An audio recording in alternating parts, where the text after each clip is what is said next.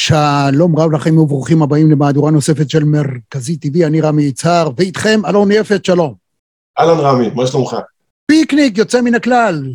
גמישות מחשבתית זו היכולת של אדם להתמודד כראוי עם שינויים סביבתיים, מה שמאוד מאפיין את הימים הטרופים הללו. גמישות מחשבתית היא תהליך דינמי שמתאר תבנית של אינטראקציה עם הסביבה. דהיינו, חילופי, הייתי אומר... להבין את הסביבה. הבנת הסביבה, ואתה רוצה שהסביבה תבין. לתת להם, ולתת להם כל מיני, לתת תגובות שתקבל מהם ולתת לעבוד ביחד. לסנכרן את כל המחשבות ביחד לדבר אחד. אז לדבר התהליך אחד. כולל מודעות לזמן הנתון, יכולת לשנות פרספקטיבה, איזון הצרכים של שינוי התנהגות כדי להגיע לתוצאות הכי טובות שאפשר בזמן נתון, אבל אולי הכי חשוב זה גם גמישות מחשבתית אמורה לספק לכל אחד את היכולת להתאים את עצמו.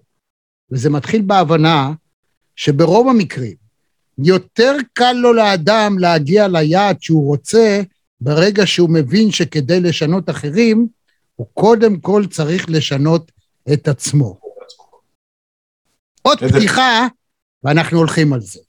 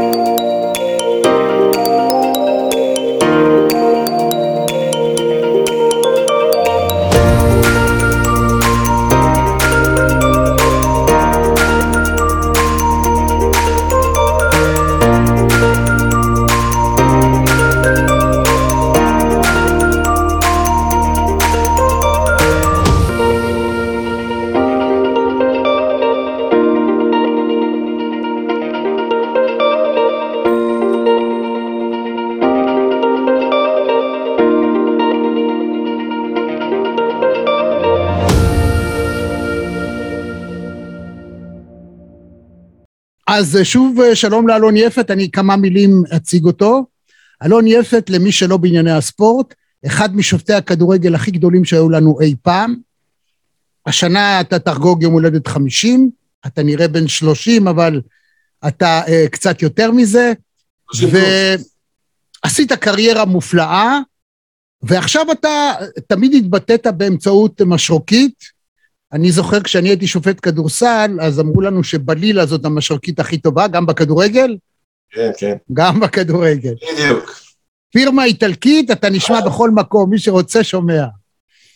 אז היית בעצם באירועים הכי גדולים שיכולים להיות גם בארץ וגם בחוץ לארץ. בוא נתחיל בעצם אה, באופן הזה של מהירות המחשבה שנדרשת משופט, לראות הכל מכל דרך אפשרית, לקבל החלטה עם הבנה של המשמעות שלה, ובדרך כלל שופט כדורגל, הוא מתבטא באמצעות אוויר שהוא מוציא דרך השפתיים לתוך משרוקית, או הנפת יד.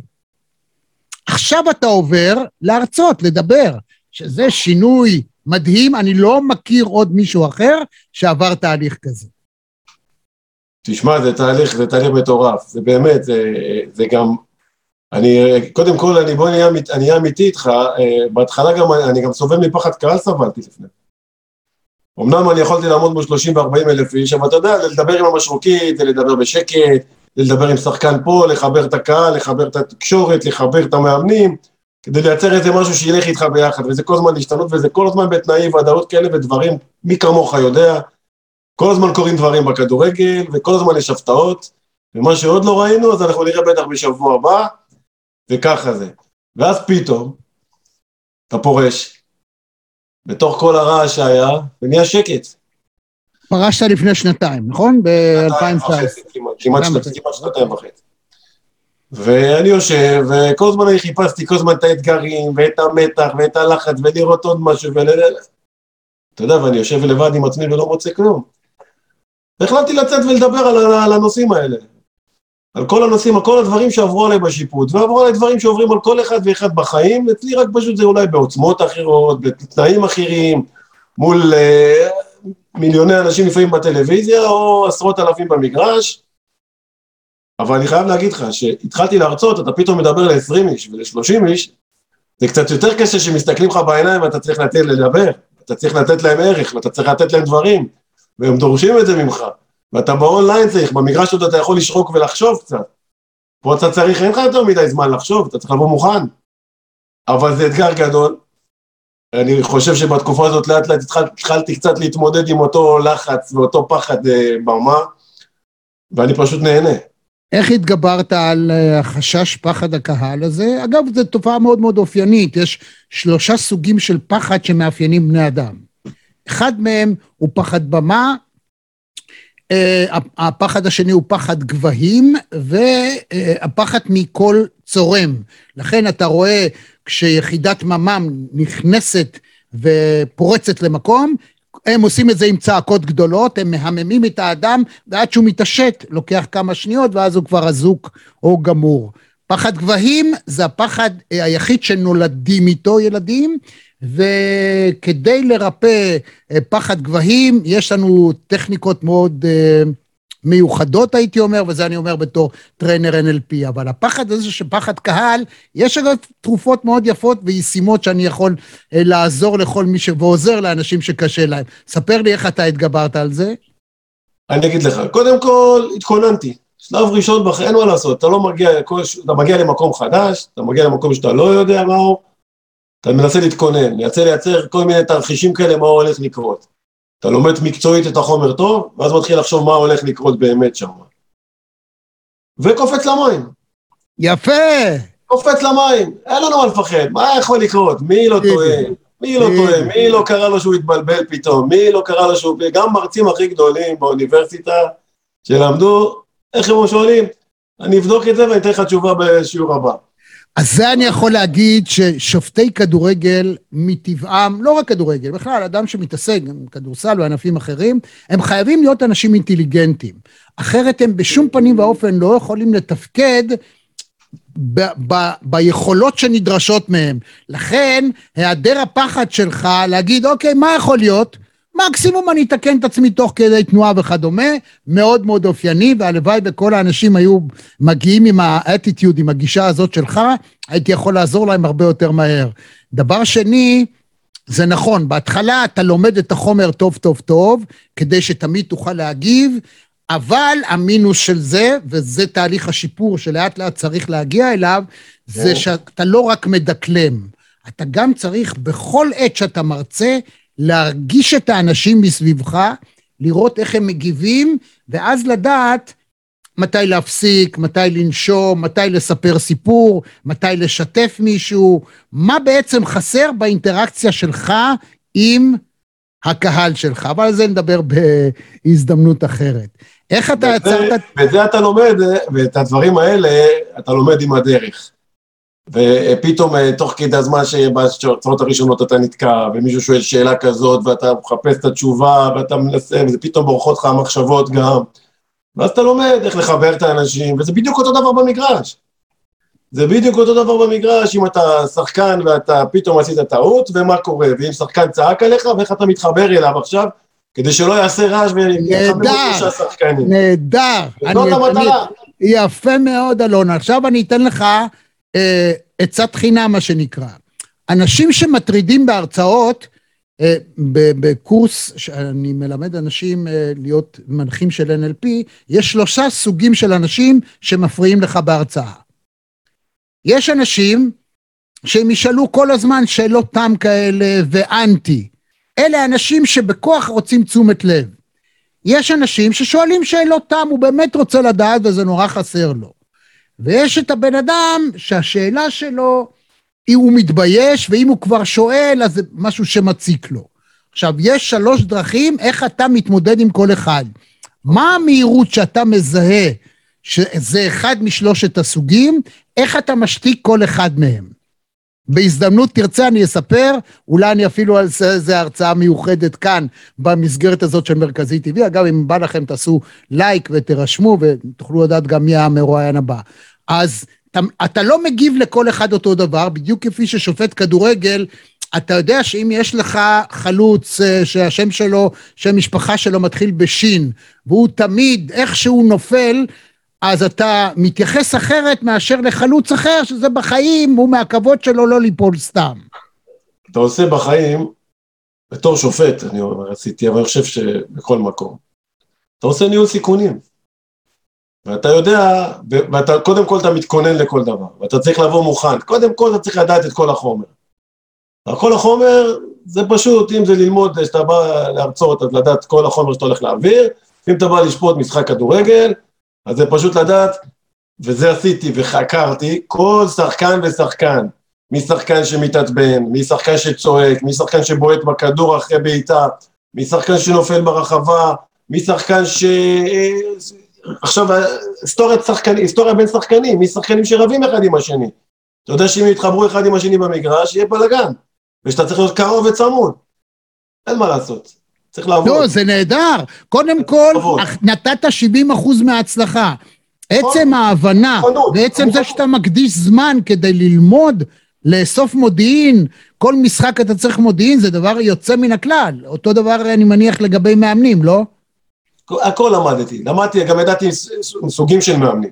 כולנו יודעים, שחקן שיוצא מהאזור הטכני, מאמן שיוצא, מאמן שצועק עליך, מאמן שצועק ונרגע, מאמן שאם תסתכל עליו מרחוק, תעשה לו איזה תנועה עם היד, הוא יעשה לך חזרה והכל בסדר.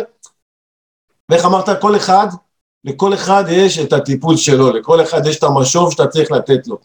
ובגלל זה אתה צריך להיות גמיש כל הזמן, ובגלל זה הראש שלך, אם התייחסת לשחקן אחד בצורה X, שחקן אחר לא יקבל את זה. או בן אדם אחר לא יקבל את זה, ואתה צריך לדעת. ואתה צריך במאית שנייה פשוט להשתנות לזה ככה ולשני ככה ולשלישי ככה, ואז לחשוב מה ילך להיות כדי לחבר הכל, כי בסוף מה אנחנו רוצים? שופט, הצלחה של שופט, שאתה הולך הביתה ואף אחד לא מדבר עליך. נכון מאוד. את העבודה הזאת, אתה עושה, כל העבודה הזאת עושים בשקט. אחד עם ההכנה, ושתיים זה פרואקטיביות כל הזמן במגרש, איך אתה מדבר, כדי לייצר את הדבר הזה, את השקט הזה. ואת האמון, למשוך את האמון של השחקנים כל הדרך איתך. כי אם לא יהיה אמון, אז כל שריקה יצעקו, כל שריקה זה, ירוצו אליך, ואז קצת יותר קשה. וקצת יותר קשה, אחד, לקבל החלטות ולהצליח. אין מה לעשות. בוא נסביר קודם כל למה פתאום נכנס עבר. עבר, אני לא יודע אם אמרו לכם את זה או לא, אבל אם אני עושה לזה ניתוח אנליטי, ור, אה, דהיינו מערך שיפוט של שופטים שיושבים בתוך איזושהי ניידת או חדר, הם בכלל לא במגרש, הם רואים את המצלמות, דהיינו רק מה שהמצלמות מראות על מה שמתרחש במגרש. הם לא, לא, לא אנשים שיושבים במגרש עצמו. הצורך הזה התעורר כשנוצר מצב אבסורדי שבו האדם שיושב בבית, או אדם שיושב ביציע, נגיד בעיקר ביציע הכבוד, אתם הרבה פעמים יכולים לראות את הבוס יושב של הקבוצה, של המועדון, יושב באצטדיון, בתא שלו, יש לו מכשיר טלוויזיה, והוא רואה יותר טוב מהשחקן, מהקהל ומהשופט מה קרה. נספר את הסיפור הכי גדול, השער ביד של מרדונה, אתה יודע איך, איך הוא התגלה בסוף לעולם? הרי כולם ראו את זה בשידור ישיר, ואף אחד לא ראה שזה גול ביד. למה בסוף יצא שזה גול ביד, אתה יודע? לא.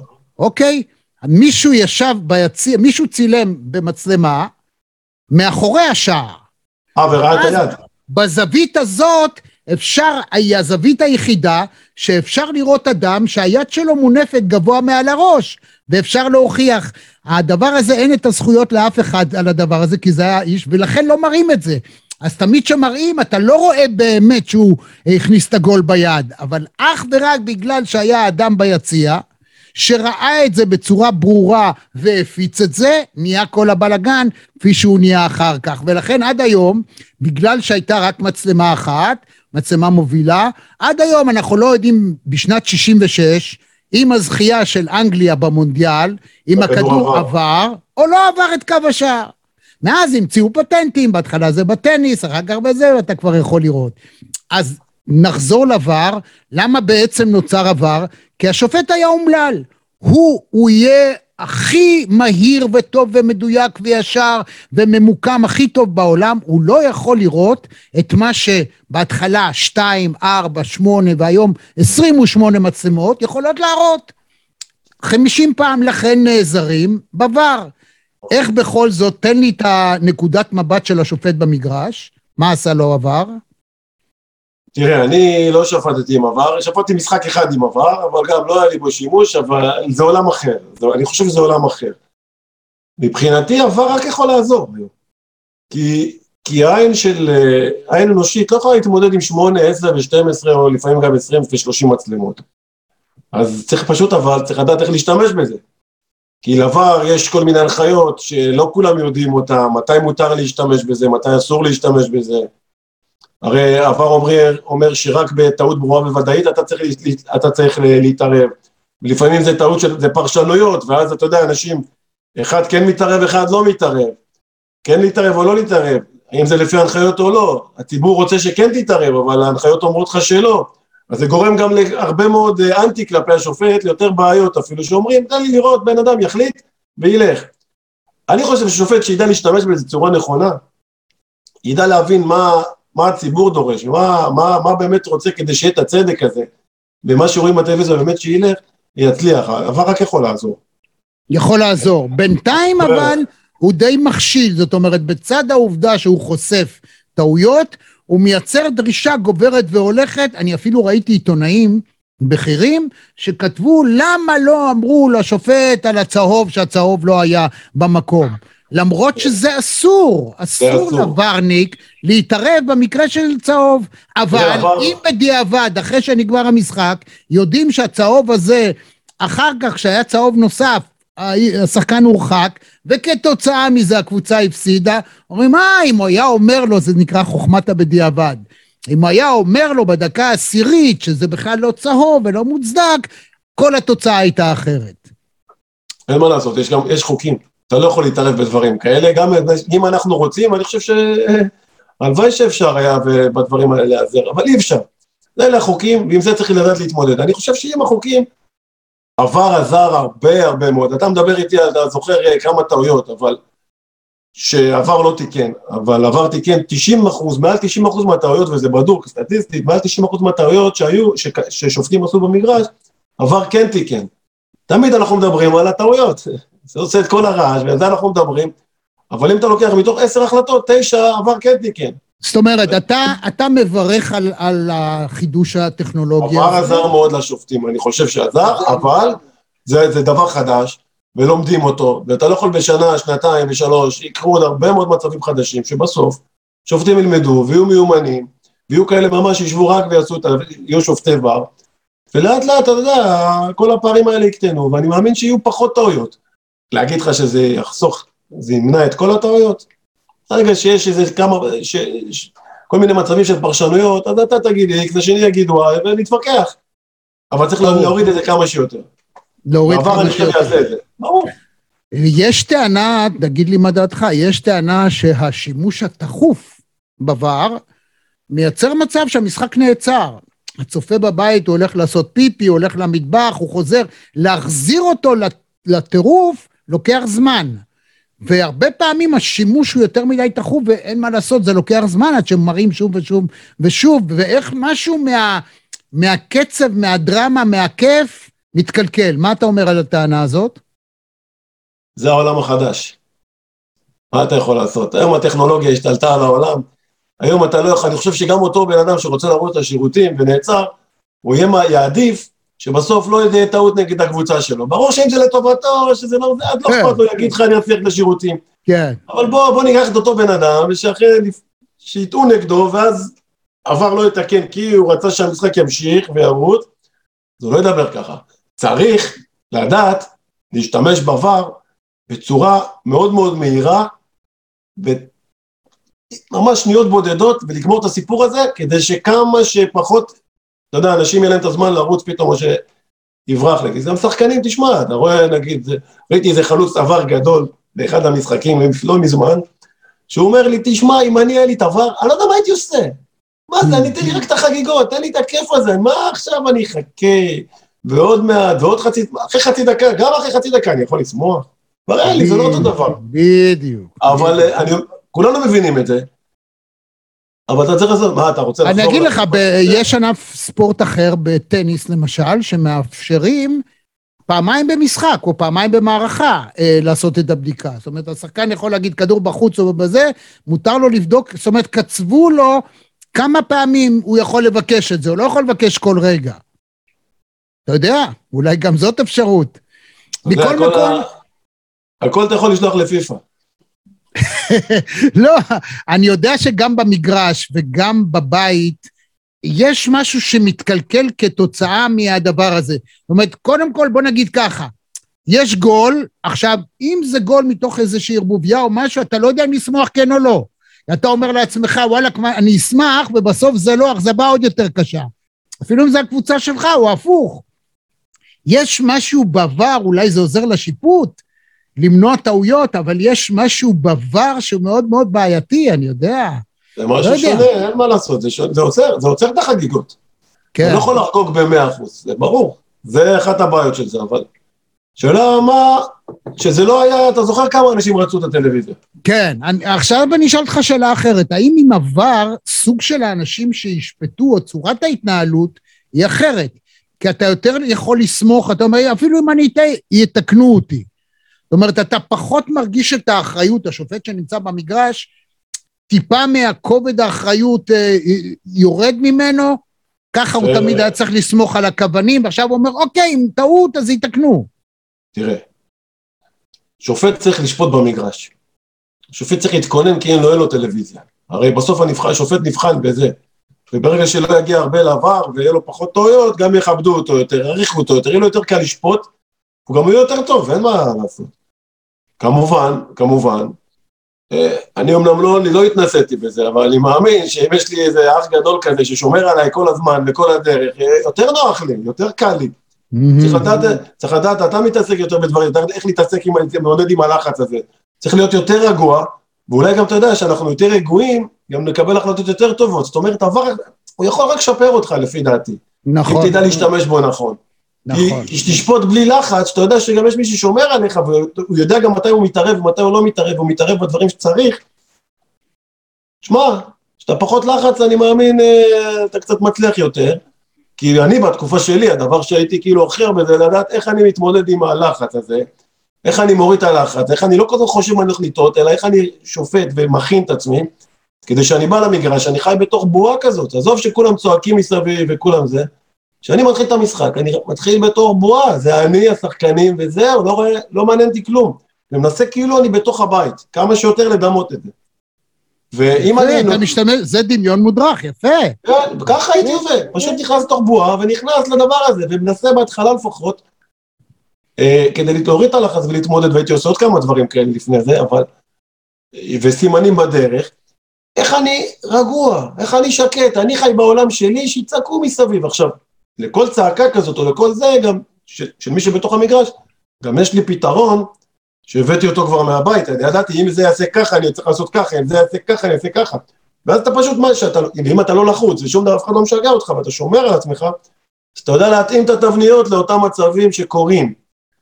וכמובן שיש הפתעות, אבל שיש הפתעות, איך אמרנו בהתחלה, צריך להיות גמיש, צריך לדעת להבין שאתה בתנאי ודאות, ואתה יודע, טאק, פה אני רץ, שם אני רץ מהר, צריך להיות תמיד החלטי, תמיד להיות, לא נכון. משנה מה, אתה לא יכול להיות הססן, כי בסוף אתה הסמכות המקצועית, עם כל הצעקות והקללות, בסוף סומכים עליך.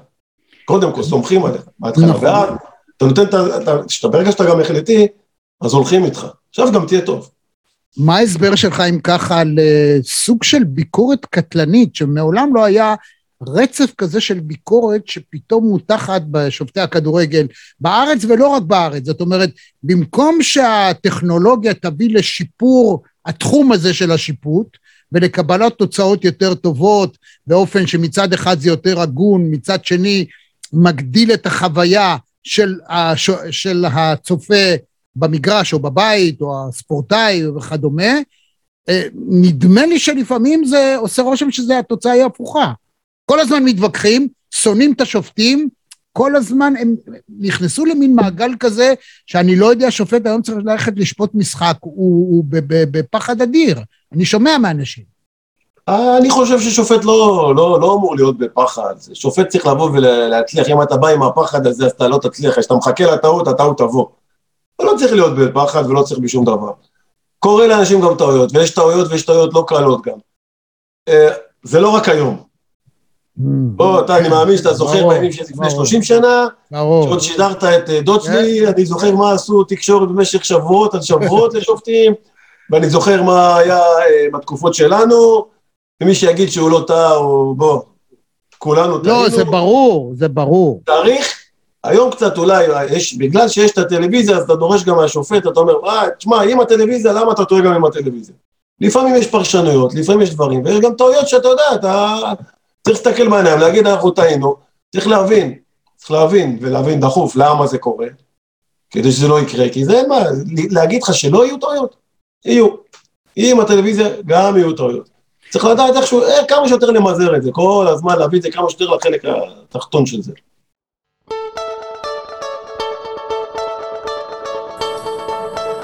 גבירותיי ורבותיי, צופות, צופים, מאזינות, מאזינים, אני גאה, שמח ומאושר לארח את פרופסור אולגה רז, שלום לך. ג'יה רון לונדון, שלום לך. שלום וברכה. סימי ריגה, how are you sir? שלום לפרופסור רפי קרסו. שלום וברכה. דוקטור אבשלום קור, שלום לך. שלום לנחמן שי. שלום, שלום רמי, מה זה, השין היה ארוך כזה, השין, כן, אוקיי, שי, כן. אני בדרך כלל אומר את השם הפרטי כמו גול. נא...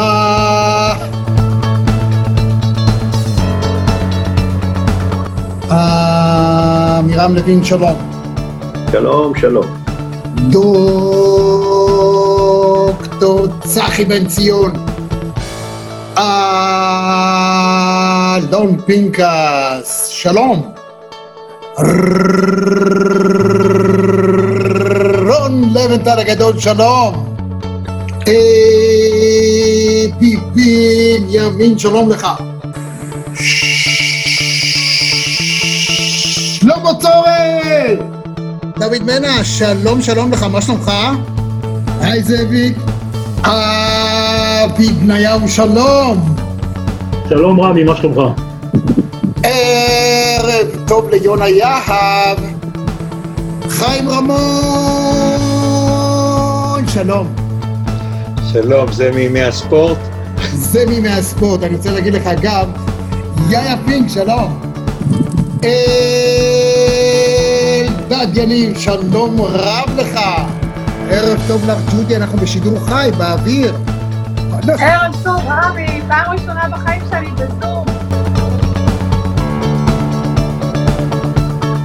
אלי בן שלום לך.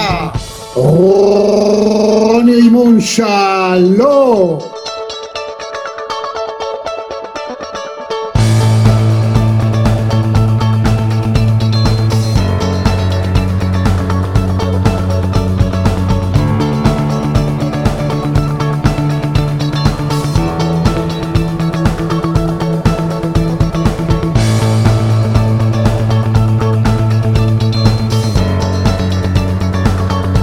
כל יום, פעמיים ביום קורא את האתר שלך ונהנה מהניתוחים ומהכושר ביטוי והיכולת ניתוח.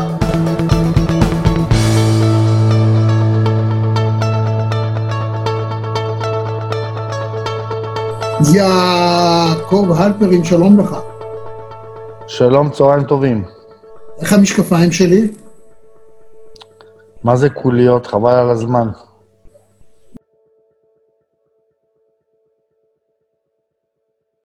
הרושם שלי, הוא ש... הרושם שלי הוא שעבר גם יצר מצב שהשחקנים עצמם, המשחק שלהם פחות מלוכלך.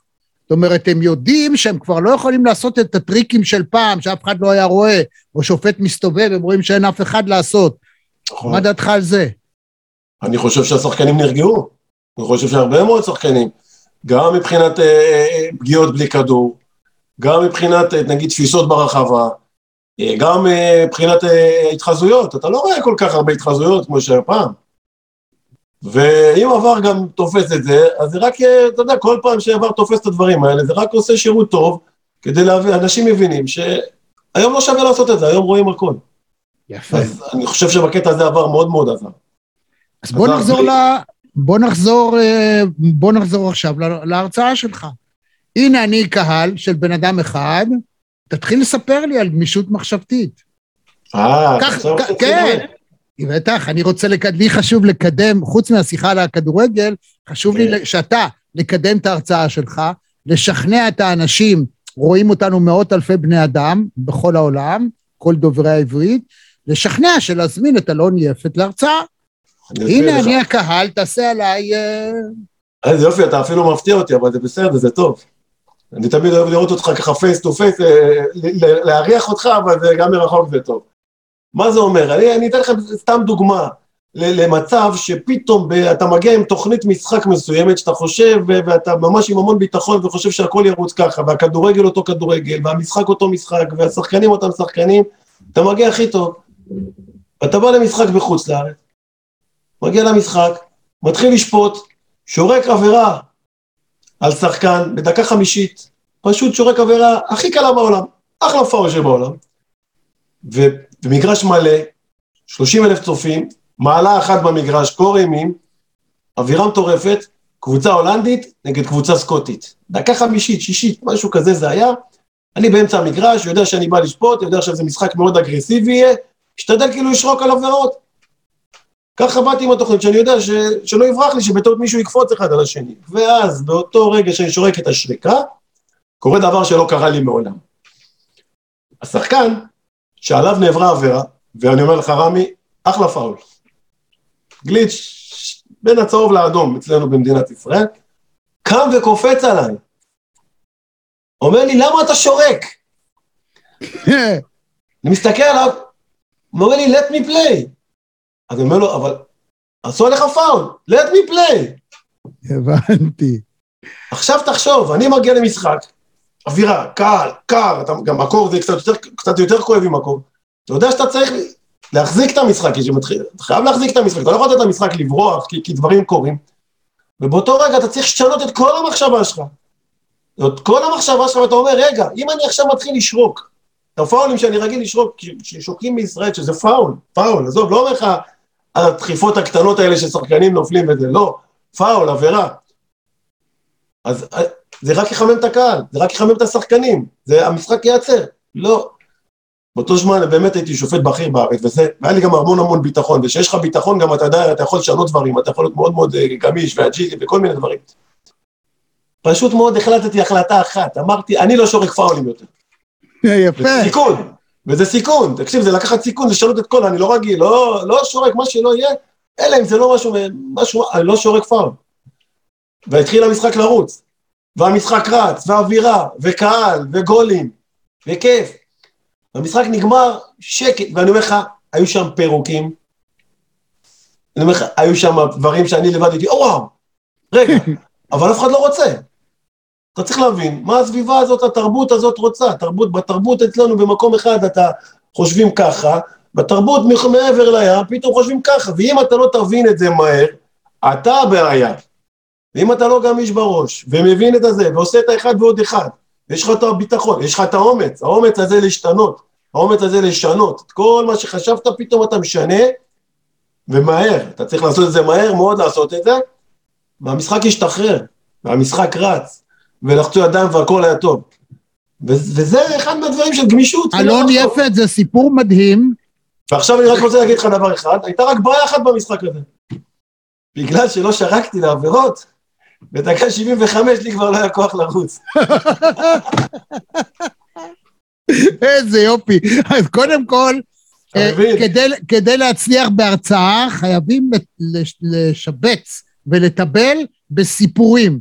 ומה שאתה עושה זה סיפור מדהים, ואני מברך אותך, ואני אומר בתור, אני אשתמש בזה אפילו, אפילו בשמך, בהרצאות בנושא של, שאני מאמן אנשים ב-NLP, זה איך אתה אה, מקבל שוק תוך כדי, ואתה מקבל החלטה ואתה הולך איתה וזורם איתה, וזה מנוגד לאופי שלך, לצורת ההתנהלות שלך, ובמשחק שכל העולם רואה, ובעצם העתיד שלך כשופט בינלאומי, שזה הדבר הכי נחשק שיכול להיות, פתאום יכול להתקלקל לך. מזה שקם השחקן דווקא הנפגע, לא הפוגע. אם הפוגע היה מתבכיין, אז אתה רגיל לזה תמיד. זה שנפגע קם ואומר, עזוב אותו, עזוב, תן לשחק כדורגל.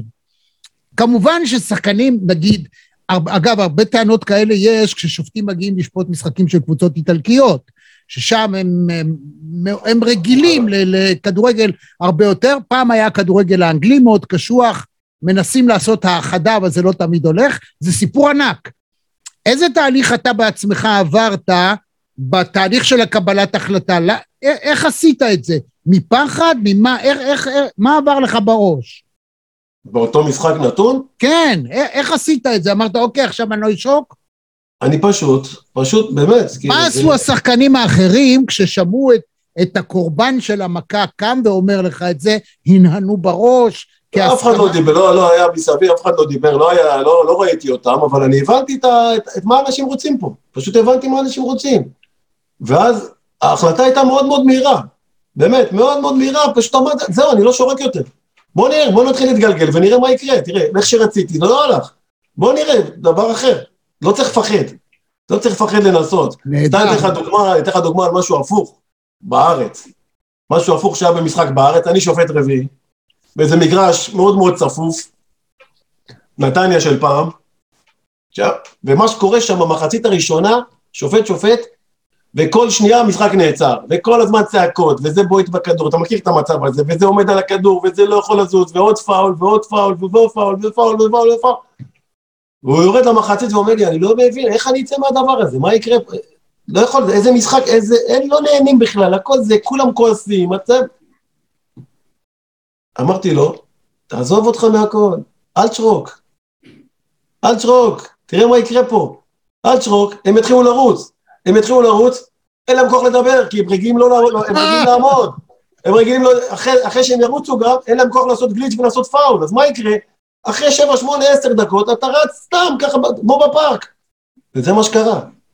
זאת אומרת, צריך לחשוב כל הזמן. זה דוגמאות, עכשיו זה מה שעולה לי בראש. אתן לך לחפש דוגמאות אחרות, כל הזמן יש דוגמאות כאלה. וזה, וזה סיפורים שקורים בכל מקום. מה שאתה אומר, אם אני מחדד את זה להרצאה ש... אתה צריך בשביל זה, אתה צריך בשביל זה אומץ. יפה. מה שאתה אומר, אם אני שנייה, רק, רק שנייה אחת אחדד את זה לאנשים שהם לא אנשי כדורגל, אלא בכלל, קבל החלטה, קח סיכון, תבין הכי מהר את המצב, ותבין שאם אתה תקפא במצב שאתה באת עם התוכנית מהבית, זה רק, זה משהו טוב, טוב לא יצא מזה, לא יצמח לאף אחד, לא לך, ולא לאלה שאתה אמור לנהל אותם, ל- ל- לעשות איתם את הטקסיות, לא משנה איזה סוג של, אם זה מנהל, הגעת, חשבת, או מורה בכיתה, או מרצה באוניברסיטה, לא משנה מה אתה עושה, אתה מגיע, הגעת עם תוכנית מהבית, ואתה רואה, וואו, משהו פה לא בסדר. תחשוב כמה שיותר מהר מה עושים, ותפעיל את זה, נכון? ולך עם זה. ולך עם זה. יפה מאוד. אחלה. לא, תמשיך בהרצאתך. מה, אין לנו מה לפחד. אין מה לפחד. מקסימום ניכשל, אתה יודע, יש משפט שאומר מקסימום תיכשל, ותלמד מזה, לא יקרה שום דבר. קודם כל, תיכשל, תלמד מזה, יהיה לך גם על מה לספר אחר כך. אתה יודע, אה. אדיסון, אדיסון, מי שהמציא את הנורה, כן. אה, ספרו לו. מעל אלף ניסויים, לא לפני כן, זה. כן, אז מה הוא ענה כשאמרו לו, די, מה אתה, אהבל, כמה אתה יכול? הוא אומר לו, אני סופר כמה פעמים, לא הצלחתי. זאת לא האפשרות. כן. ככה לא עושים, ככה לא מדליקים נורה. אז יש לו, היה לו יותר מאלף ומאה אה, אפשרויות לא להדליק. בסוף הוא מצא את האחת. אז זה מה שאתה צריך בסוף להיות, אתה מבין? אם כבר אתה מדבר על התמדה, על נחישות והתמדה. לא משנה מה קורה, אתה לא נעצר. וזה חלק של זה, לא משנה מה קורה, אתה צריך להתאמן. אני הייתי מתאמן, הייתי מתאמן חמש, חמש פעמים בשבוע. שש בבוקר. שמונה בלילה חוזר, מרדים את הילדים, הולך להתאמן. אתה יודע, בסוף מה, אתה, איך אומרים, שופט חושבים שהוא ברק ל-90 דקות? זה לא נכון. זה ויתורים, זה דברים, זה אתה לא רואה את המשפחה, אתה מוותר על הרבה דברים אחרים, החברים שלך הם חברים מעולם הכדורגל, אתה לא יוצא לבלות, אתה לא אוכל קורסונים כל הזמן, אתה יודע, אני אוהב לאכול קורסונים. אתה כל הזמן צריך להתאמן, בת- בתור בן אדם שפרש לפני שנתיים וחצי, אתה לא נראה לי אחד שאתה יכול לאהוב, אבל אתה, יש לך, אתה עדיין שומר על המידות. לא, כי אני אגלה לך, סוד קטן. אני, היום אני רץ הרבה יותר, יותר, יותר ממה שהייתי רץ בתור שופט. אה, וואלה, למה? רצתי חצי מרתון, אה. ואני רץ כאילו ארבע, חמש, ארבע פעמים, ארבע פעמים וחמש פעמים בשבוע עכשיו, אבל עכשיו יותר ברגוע עם קבוצה, ונהנה, ומתאמן, אתה יודע, זה לא נגמר, זה... מה שמוכיח שאדם שהוא מוצלח ומצליח, תמיד יכול, זה לא נגמר ביום שזה נגמר, אלא אפשר להמשיך את זה. תן לי... כל הזמן, תגיד, ת, תמיד יש דברים. תמשיך בהרצאה, אני שילמתי לבוא להרצאה שלך, לא נהיה... אתה שילמת לבוא להרצאה? אה, אתה רוצה, אמרתי לך, אחד, קודם כל, דבר ראשון, שאתה, בתור בן אדם, זה עכשיו הופך לך את כל הדברים קצת, אתה יודע, אבל שנהנה גם, דבר קצת. דבר ראשון שאתה צריך בחיים, אם אתה רוצה ללכת רחוק, וללכת שאנשים ילכו איתך, זה שיהיה לך שני דברים, אה, כבוד והגינות. ואני למדתי בחיים שלי בקריירה לכבד כל אחד. גם אם הייתי צועק על מישהו, הייתי רץ לבקש ממנו סליחה. גם אם הייתי מגיע למקום, הייתי לוחץ את הידיים לכולם. ומדינת ישראל, אתה יודע, אם אתה לוחץ לאחד ואתה לא לוחץ לשני, בטעות אתה תשרוק פנדל לאותו אחד, אלוהים ישמור מה יקרה. מה יגידו? אבל אתה צריך להיות תמיד הוגן. קודם כל, יושרה והגינות, ועם זה אתה תלך רחוק. שום דבר אחר אתה לא צריך. קודם כל, זה, זה, זה, זה התחלה של כל דבר בחיים. ומותר לנו לטעות, ועשיתי ים טעויות. ים טעויות. אבל אף אחד לא יכול להגיד לי שעשית בכוונה נגד זה או בכוונה נגד זה. כן, טעיתי נגד קבוצה מסוימת הרבה מאוד פעמים. או קראו לי דברים כאלה נגד. קורה. אבל תמיד אני הולך לישון, איך אמר לי חבר שלי, לך תמיד בדרך הישר, זהו. ככה תלך ישר, אף פעם לא, לא יקרה לך שתאבד בדרך באיזה מקום. וזה חלק מהחיים. ואני חושב שזה זה דבר שאתה תיקח את זה לכל מקום. אתה לא תרצה אף פעם להיות עם מישהו שכל הזמן מערבב אותך ומבלף אותך או לא מכבד אותך. ובקטע הזה אני חושב שבמיוחד לשופט כדורגל, שעומד מול כולם, ושאנשים צריכים ללכת ולהאמין בו, הוא צריך שיהיה לו את התכונה הזאת קודם את הערכים האלה קודם. עד כמה לפי דעתך אה, בימים טרופים אלה, למה טרופים? יש בסך הכל גשם. נכון, צודק. אה, אבל אה, גשם זה ברכה. אני, כן, בהחלט, אבל אני רוצה לדבר על לא גשם של שערים, כמו שפעם היינו קוראים לזה בשירים ושערים, אלא על הגשם של ה... מה שמתרחש מסביב בתחום ההימורים. עד כמה זה משפיע על שופטים? אני לא ראיתי את זה בחיים שלי. לא חלילה ששופט מעורב, אלא עד כמה זה מתסיס. תראה, אני רק לפני השיחה הזאת, צלצל אליי מישהו ושאל אותי, אמר לי, תשמע, יש היום משחק כדורגל, ואם יהיה גול לפני הדקה ה-16, משהו כזה, אני יכול לקבל פי שישה. אני אפילו לא ידעתי, אני לא מהמר, אז אני אפילו לא ידעתי שיש, שהגענו בהימורים, פעם היה, אתה יודע, 1-2x, וזהו, היום, מה זה אומר המשמעות? זאת אומרת, אם אפשר לקבל פי שישה, מה שאומר, זה מזמין נוכלויות. שחקן ישים מיליון אה, דולר. אמרתי לך- אמרתי לך מההתחלה. מה אמר, עכשיו, לא מזמן אמרתי לך משהו, שופט צריך להיות קודם כל ישר. עכשיו, שופט גם, שלא יהיו לך הבנות, אנחנו שופטים אה, חתומים על אה, קוד אתי שאסור לך לא טוטו, לא לוטו, לא הימורים, לא כלום. לא, אני לא מדבר על, על נוכלות של שופטים, אני מדבר על האלמנט הזה, הפיתוי היום של שחקן, לת... סתם, לתת גול עצמי, או, גול, אם הוא יכול, בדקה 14, ולקחת פי שישה, שמע, זה דמיוני, זה לא למכור משחק, ואחר קשה כך הוא לי. להאמין, קשה לי להאמין שיש שחקנים בזה, לא, שיעשו אה? את זה, כי מי שילך עם זה, באיזה שלב הוא ייפול. כן, למה? לאורך זמן אתה לא יכול להחזיק מעמד בדברים. הבנתי, הבנתי. אני לא מאמין, אני לא מאמין. לא, זה נראה לי מוזר שמאפשרים לא, את הדבר אני הזה. חושב שזה לא... מה אני אגיד לך, אנשים... אה, זה לא העולם שלנו, באנו לפה בשביל לעשות אחלה כדורגל ואחלה ספורט. עכשיו מישהו רוצה להתעסק בדברים אחרים, שאתה יודע, יש משטרה שצריכה לטפל בו. זה נכון, אני רק שאלתי את דעתך. זה אני- משפיע, אני לא חושב שצריך לבוא למגרש עם ההרגשות האלה. צריך, אני, כשבאתי לשפוט, באתי לשפוט, מה ראיתי? השאלה אם צריך לאפשר לטוטו לתת באופן חוקי הימורים מהסוג הזה. זאת אומרת, עד דקה שישית אם יהיה גול או לא, לא יודע, זה נראה לי מוזר. זה, אתה יודע, פרצה קוראת לגנב ופיתוי קורא לכל אדם. אני לא, הייתי. אני לא חושב שצריך לעשות דברים כאלה, אבל לא. אתה יודע, יש אנשים ש... בטח שלא צריך.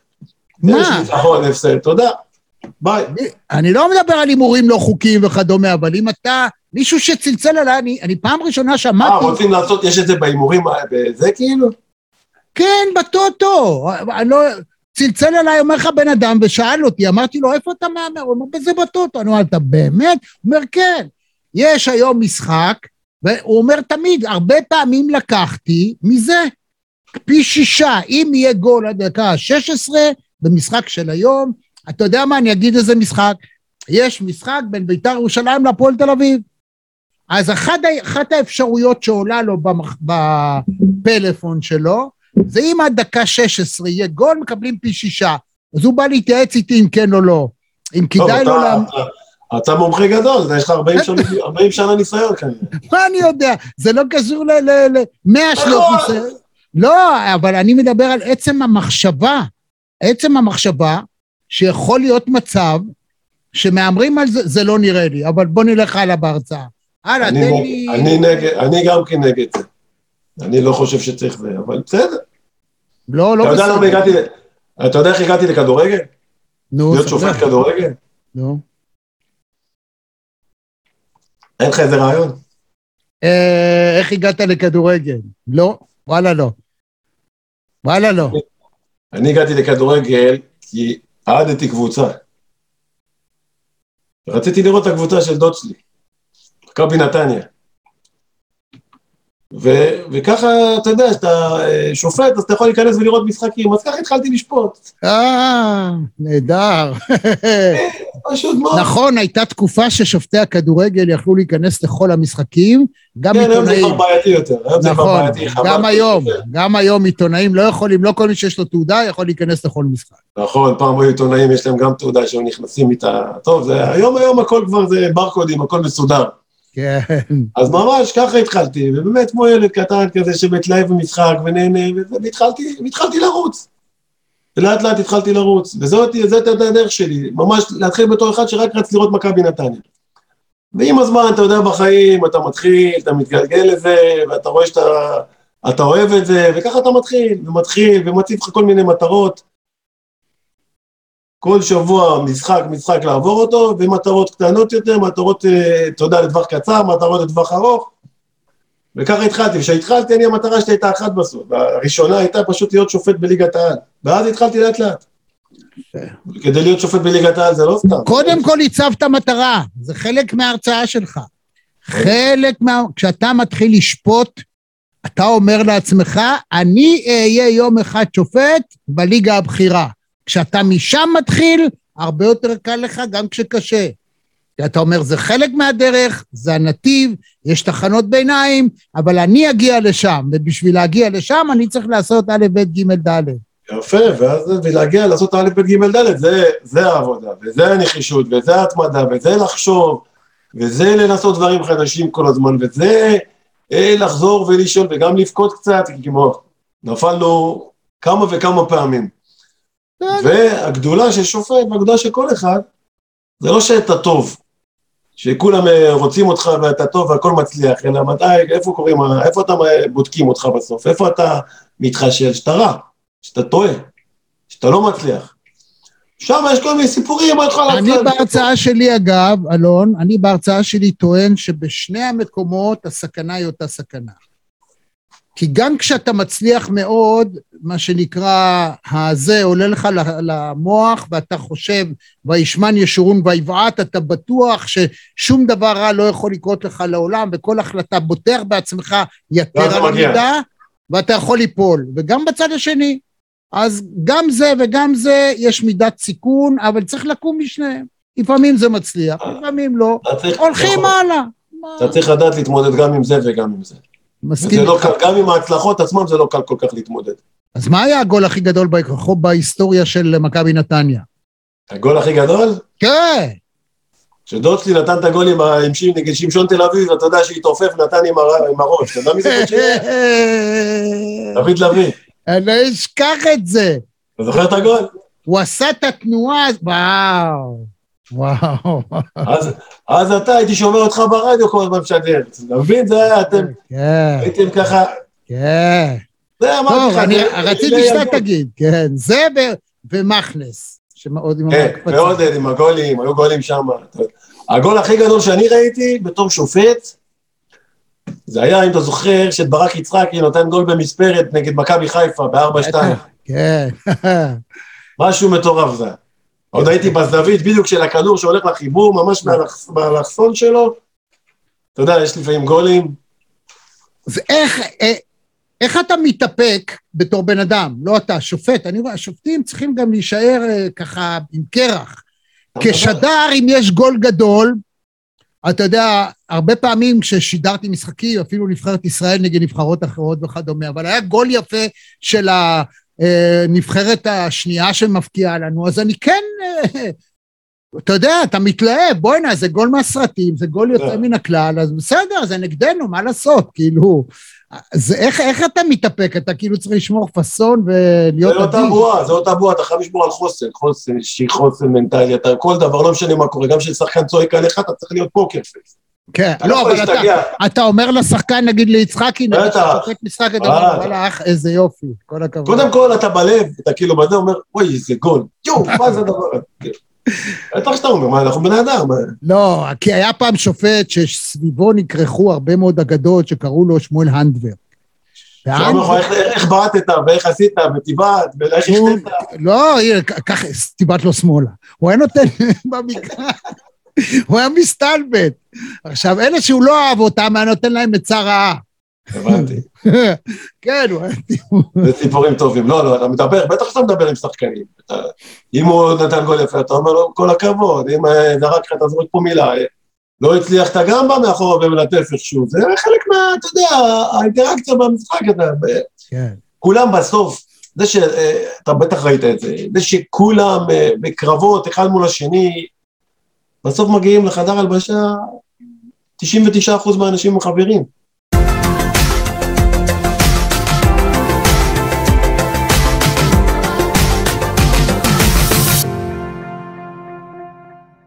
כן, כן. ועוד היום, בעולם של היום, 100% מהם, בשבוע הבא יכולים להיות ביחד באותה קבוצה. זה לא שאתה לא עובר, כולם. אז אני יכול לספר לך משהו, מ- מ- זו ההיסטוריה האישית שלי, אבל היא קשורה לעולם הזה שלך. אני הייתי העיתונאי היחיד שנסע עם אברהם קליין והאחים אשכנזי, שהיו כוונים שלו, לשפוט את גמר הגביע הבין-יבשתי בטוקיו. הוא קיבל את ה... כן, יפה איך אתה פותח את העיניים. זה הייתה, זה היה הדבר הכי גדול. אה, מונטיבידאו נגד מנצ' נגד נוטינגהם פורסט. כן. שער אה, 1-0, הוא קיבל את הטויוטה, את המכונית שהסתובבה כל הזמן מאחורי כן. השער. זאת הייתה חוויית חיים בשבילי ללמוד את ההתנהלות של אברהם קליין. זאת אומרת, איך הוא עובד מול האנשים, אה, צורת ההתנהלות שלו, איך בכלל שני האחים אשכנזי שהיו שופטים ענקיים, אבל אתה יודע, שלושה, שלושת הגדולים, והם מקנאים בו שהוא קיבל, אבל הוא בכל זאת בחר לקחת אותם בתור כוונים. עכשיו, זה לא כמו המקצוע של היום, פעם לא היה מקצוע של כוון רק, כאילו למשחק בינלאומי אתה לוקח שופט שהוא שופט מרכזי והופך אותו לכוון. עכשיו, זה לא פשוט, נכון? לא צריך... אה, אתה צריך... היום יש סבב, אתה יכול לשפוט גם וגם, אבל להם לא היה ניסיון בתור כוונים. נכון. לא היה דבר שהוא פשוט. איך הוא התנהל מולם, והסיפורים שהוא סיפר, איך הוא היה אה, דורך על הרגל, נגיד, לבין ג'נטילה, הוא הרי שפט את כל הגדולים בכל הזמנים, תמיד באולימפיאדות, בגביע העולם. ג'נטילה היה הכסחן הכי גדול בעולם, והוא לא יודע, יש מישהו דומה לו. הוא היה, אה, דרך, היה דורך לו על הרגל לפני זה, מסתכל לו בעיניים, שם את היד על הכתף, הוא עושה ככה ולא אומר, הוא היה נכנס לחדר הלבשה, הוא נהג. אני לא יודע אם היום זה אפשרי. אפשרי, אתה לא יכול להיכנס לחדר הלבשה. נכון? אתה- אומרים שלום, לא רוצים. כן, אבל אתה לא יכול לעמוד ליד שחקן ולעשות לו את הדבר הזה, הוא יכול. יכול? לא אתה צריך צריך להיות לעשות. במסדרון. במסדרון אתה יכול הכל. הכל כן. תכבד אותו ותגיד מה שאתה רוצה בצורה יפה. כן, כן. הוא היה די מפחיד אותם. כן. אבל זה היה מדהים, הסיפור הזה, באמת לא אשכח, זה אחד האירועים המדהימים שראיתי. תראה, ללכת עם שופט במשחק זה, זה עולם אחר. ללכת עם שופט, לראות אותו בתוך כל מה שקורה בתוך משחק, זה עולם אחר, מה שקורה בחדר הלבשה לפני, מה שקורה אחרי, מה קורה במונית, איך אתה מתמודד במחצית, זה, זה, זה, זה עולם מטורף. האימונים שהוא היה עושה, הצורה שלו היה, הוא היה מנתק את עצמו, אתה יודע, כמו, ספור- כמו ספורטאים גדולים, הוא היה מנתק את עצמו. אברהם קליין היה מסוג האנשים שבארץ הוא היה פחות שופט מוצלח, אבל אוקיי. כשהיה מגיע לחוץ לארץ, הוא היה עושה דברים אה, מדהימים. מה, הוא הגיע למקומות הכי גדולים שהגיע שופט אי פעם, אז תשמע, גם כל שופט בעולם יגיע למה שהוא הגיע, זה דברים כאלה. אברהם זהב, תשמע, להוריד את הכובע פשוט, הרי שלושה מונדיאלים, כמעט שפט גמר מונדיאל, חווייתי, אדם חווייתי, והכל... וסיפורים יש לו, וסיפורים אתה הולך איתו לא נגמרים הסיפור. כן, יש לו, כי זה מבנה האישיות שלו, היכולת שלו היא נהדרת. הלאה, תן לי עוד אה, משהו, איזה אנקדוטה מהסיפור שלך. זה מיועד רק לספורטאים, לשופטים, או שגם ל... לא, לא, אתה יכול לקחת מזה, אתה יכול לקחת את ההרצאה הזאת לחיים לכל אחד ואחד, אם אתה שם לב, כל מה שדיברנו זה דברים שכל אחד יכול איכשהו להצמיד את זה לחיים שלו, ו- ולחשוב איך לעשות את זה. אם זה מבחינת להתמודד עם הכישלונות, ואם זה לשים מטרות בחיים, ו- ול- ולעבוד קשה כדי להצליח, וכדי להצליח להגיע מקטן עד למעלה. הרי בשבילי הסיפור הכי גדול היה בסוף, שאתה יודע, הגשמתי את החלום שלי, הכי גדול זה להיות שופט ב- בליגת האלופות. וזו הייתה עבודה של שנים על גבי שנים, בעולם שלא כזה אוהבים אותנו בעולם. אתה צריך להתמודד וצריך לעבור משחק אחרי משחק, ושופט בינלאומי כמו בארץ, יש ביקורות. יש ביקורת משופט שמגיע, מבקר מגיע מחוץ לארץ. ואין לך מקום לטעויות. פה זה, איך אמרנו, אנחנו רוצים להוריד את, את, את העניין של עבר, את הטעויות, פה פשוט זה אפס טעויות, כי יש עוד 200 שופטים אחרים שאופס, אתה עכשיו ממדינה כמו ישראל, אתה לא איטלקי, ספרדי או צרפתי שיש לך מרחב אה, נשימה, ואתה יודע שאתה כל הזמן בלחץ וכל הזמן במתח, וכל הזמן צריך לדעת לתכנן ולהבין ולתחקר, ובמשחק להשתנות כל הזמן כדי להצליח, כדי להגיע בסוף למקום אחד, אתה רוצה את הדרך לאט, לאט, לאט, לאט. כן. בדרך הזאת, לי את החלום שלי, להגיע באמת למטרת העל שלי, לצפות בצ'מפיונס ליג, ולהיות שופט ולהיות ישראלי הראשון בצ'מפיונס ליג, ולפתוח את הדלת.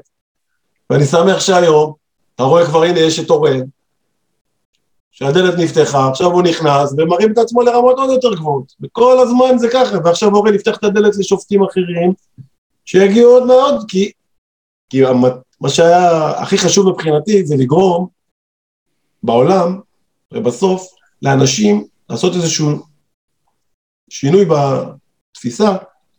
כשבאתי, מי בכלל ספר שופטים באירופה? לא מדבר איתך מאסיה וזה שהיינו אלופי אסיה, אז יותר קל להביא שם שופטים. באירופה לא הגענו למקומות שאתה נספר ברמות של הצ'מפיונס ליג. ופשוט לאנשים להבין שגם בישראל יש שופטים.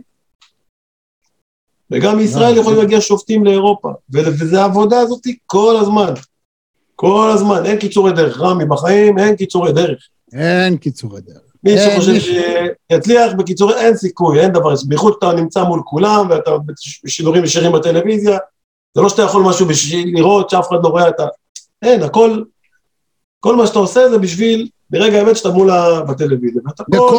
מי שיורד על השופטים שלנו מבק- מקרב חובבי הכדורגל, אני יכול להגיד דבר אחד, לעולם הכדורגלנים שלנו לא מתקרבים ליכולות של השופטים, זאת עובדה. הם מגיעים לשפוט במקום שהשחקנים שלנו לא יכולים לשחק. מה לעשות, חברים? וטיפה טיפה מה תשכח ששופט, וזה כמו גם כל אחד, וזה יכול להתחבר לאנשים ובארגונים ובכל מיני חברות ודברים. עשית משהו במשחק אחד טוב, נגמר.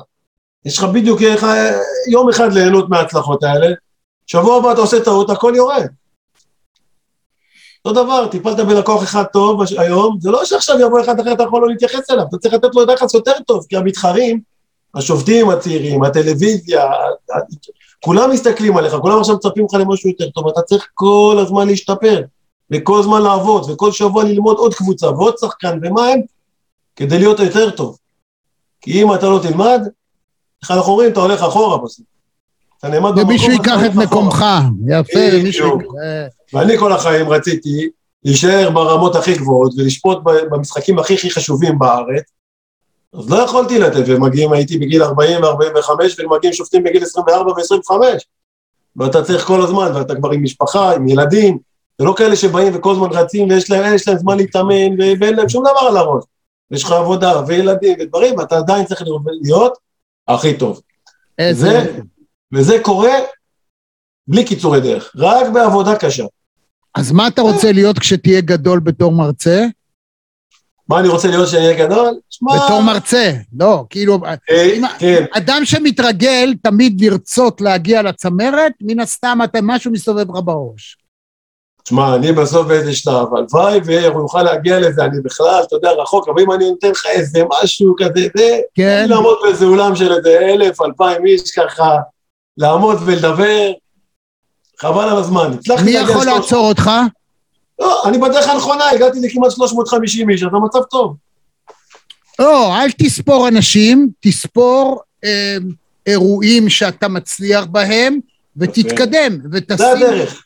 לך לידך תמיד, זה נקרא מודולינג ב-NLP, תלמד מהכי טובים, תראה מה אתה יכול ליישם. בניגוד לשיפוט כדורגל שבו אתה למדת את המקצוע, אז אתה כל הזמן בעצם נמצא באותו נהג אוטובוס, הוא יודע לנהוג, הוא יודע מה הוא צריך לעשות כדי להעביר את, ה, את האוטובוס מתחנה לתחנה, מהתחנה הראשונה לסופית, גם שופט כדורגל יודע, אה, כשאתה מרצה, בשביל להתקדם, אתה חייב כל הזמן גם להתקדם אישית. אתה לא יכול להיות אה, שופט טוב ואתה בפעם הבאה לשפוט אחרת, אבל אם אתה מרצה, כן. אתה צריך לדעת בפני מי אתה מרצה, כמה אנשים יש לך, איך אה, התהודה באולם. למשל, לפני שהתחלנו את השיחה הזאת, עשינו איזו אדפטציה קצרה של ההדרום שלך, הרווח שלך, התאורה, המיקרופון, כדי שישמעו אותך הכי טוב שאפשר. כשאתה מגיע להרצאה, הנה כמה טיפים. דבר ראשון, תשתדל, אם אתה יכול, תגיע למקום שבו אתה מרצה יום לפני או יומיים לפני, ותראה איך זה, ת, תעשה איזושהי לעצמך, או שיציגו לך, או שתראה איך זה נשמע, איך זה נראה. תעמוד על הבמה, תדמיין את עצמך שזה מלא, ותתחיל להתנהג. אני לא יודע איך אתה עובד עם מיקרופונים, עם תאורה וכדומה, מאוד חשוב. העזרים הם שמשנים את התמונה. כי הקהל הוא קהל, אתה כמובן יודע שאתה מדבר לכל, לילדים אחרת, ולמבוגרים אחרת, ולמנהלים אחרת, ולנשים אחרת, אין מה לעשות. זה, אבל, איך אתה מופיע, זה דברים שאתה מתאים את עצמך גם למקום, ואת זה אסור לשכוח. תגיד לקראת סיום, זה טיפ שאני נותן לך, אבל בהזדמנות נשתה קפה, ואני אתן לך עוד חמישה טיפים, אני אבוא להרצאה לשמוע, ובכיף. תגיד, אחד, אחד הדברים שנורא מטרידים אותי, ואני במשך שנים, לא שם, אין לי פתרון לשאלה הזאת. למה כדורגלני עבר לא הולכים לשפוט?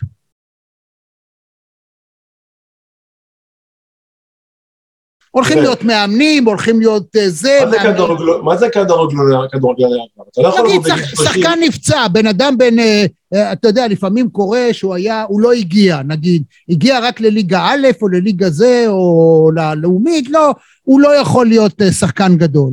אז יש הרבה כאלה שהלכו להיות מאמנים, הגיעו להיות אפילו במאמן ישראלי כזה שלא הצליח בתור כדורגלן, הצליח להגיע למרחק של נגיעה של פנדל מזכייה בצ'מפיונס ליג. עובדה, יש הרבה כאלה.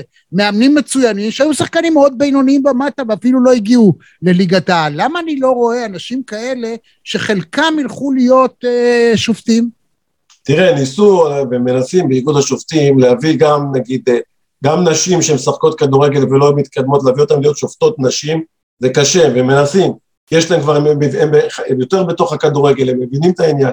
אותו דבר ניסו שחקנים, שחקני נוער אולי מנסים, עושים, היום עושים קורסים, אז לפעמים, אתה יודע, יש קורסים שלפעמים, יכולים- אם יגיעו שחקני כדורגל, אתה יודע, לא כולם יתקדמו בסוף. ילדים בגיל 16, 17, 18. נכון? ואז יש להם את הדבר, את, הניס... את היכולת לעבור ולהיות שופט, וכן להצליח. כנראה זה לא מפתה אותם יותר מדי, צריך לדעת לחשוב איפה לפצח את זה, למה, למה זה לא קורה, פעם, פעם היו יוצאים בחוץ לארץ יותר, אני יודע, אני מכיר מישהו מגרמניה שהיה שחקן כדורגל עד גיל 26-7, אחרי זה הפך להיות שופט מאוד מאוד בכיר. אבל אה, אצלנו בארץ כמעט וזה לא קרה, כמעט וזה לא קרה. אני לא מכיר אף אחד. בעולם, לא. כל יש- כן, יש שופטים שהיו משחקים והיום הם במשחקי ילדים ונערים, אבל לא יותר מזה. כי גם רוצים את השופטים צעירים. היום גם כל הקטע הולך יותר להצעיר את סגל השופטים. להתחיל עם שופטים בגיל 17, 18 ו-19, ולהתחיל להעלות אותם. זה הולך בכל העולם וגם הולך בישראל. אבל תשמע, אלון, בחור בן 25-6, אפילו הוא שיחק בליגת העל, הוא פרש, הוא נפצע, לא יודע מה, הוא יכול לחזור, הוא מכיר את המשחק, הוא יודע מה זה קהל, הוא יודע הכל. בשבילו להתחיל זה נקודת פתיחה אחרת. יפה, אבל עכשיו הוא צריך גם לעבור את זה, זה, זה הרי תהליך אחר, ואת התהליך הזה כן. צריך לעבור כאילו מלמטה עד למעלה, ואז אם הוא מתחיל בגיל 26, הוא יכול לעלות אולי בגיל 33, 2, 3, 4, הבנתי, ואז, לא יודע כמה זה טוב לו גם, אתה מבין? הבנתי. אוקיי. איפה אפשר לשמוע אותך, אלון יפת מרצה? אני כרגע עכשיו תקדם את עצמך, מה שאפשר, ואני אשמח כן, לעזור, אגב, תמיד יהיה לינק והכל כאן... אה, אני, קודם כל אני מרצה בכל מיני, בחברות וארגונים שמזמינים אותי, אני מרצה הרבה בצבא, אם זה קצינים ולמפקדים וגם לחיילים, ובבתי ספר, ובבתי ספר, אני מנסה להיכנס, אתה יודע, אני חדש בתחום, מנסה להביא את, ה, את, את מה שיש לי ולעזור לתת ערך לאנשים, כשהדבר הכי חשוב בסוף, אחד זה ליהנות, שתיים, שהתחלתי, שהתחלתי, אחת המטרות הגדולות שלי, הייתה, זה מעין שליחות כזאת. ואיזה שליחות? אה, להסביר לך. להראות שבסוף השופט, האיש הזה שכולם מקללים וכועסים, ותמיד, אתה יודע, עשה לנו ככה ועשה לנו ככה, ומה שאני מנסה להראות בהרצאה, שבסוף אתה בן אדם, וכל אחד הוא בן אדם. הוא צוחק, הוא צועק, הוא מסתלבט קצת, הוא לוקח ללב, הוא בוכה, לא סיפרתי לך את כל הסיפורים של הבכי. אתה מבין? ושאני, זה בן אדם ששופט הוא בן אדם וצריך לקבל אותו, הוא לא האיש הרע הזה. הוא איש טוב, הוא זה דמות, שזה התפקיד שלו, נכון, הוא בחר את התפקיד, את המקצוע הזה. אוקיי, יש מקצועות יותר מעניינים, אבל הוא בן אדם, ושצריך לכבד אותו באותו, באותו דבר ולדעת ולהבין, ואני מנסה לספר את ה... מה באמת להכניס את האנשים לתוך מה עובר על שופט כדורגל. כמו שהלכת ונסעת עם השופטים וראית את זה, פשוט לקחת אותם לסרט הזה, לסרט כזה, מה החיים של השופט. ועם טיפים. נהדר. אלון יפת, אוקיי. רבותיי, תעשו לייק אם אהבתם את השיחה הזאת ותדעו גם מה השיחות הבאות שלנו.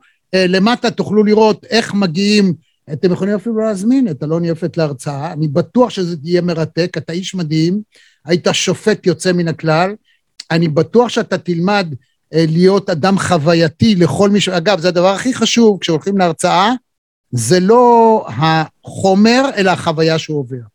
אם אתה מצליח לייצר חוויה, אני מקווה שאנחנו בשיחה הזאת שלנו, ייצרנו חוויה, אלון יפת. תודה רבה, רמי, היה לי כיף מאוד איתך. להתראות. ביי. עד כאן מהדורה נוספת של מרכזי TV. אם היה לכם כיף, אם נהניתם, אנא לחצו לייק וגם על הפעמון כדי לקבל רמז על המפגש הבא שלנו. אני רמי יצהר, להתראות.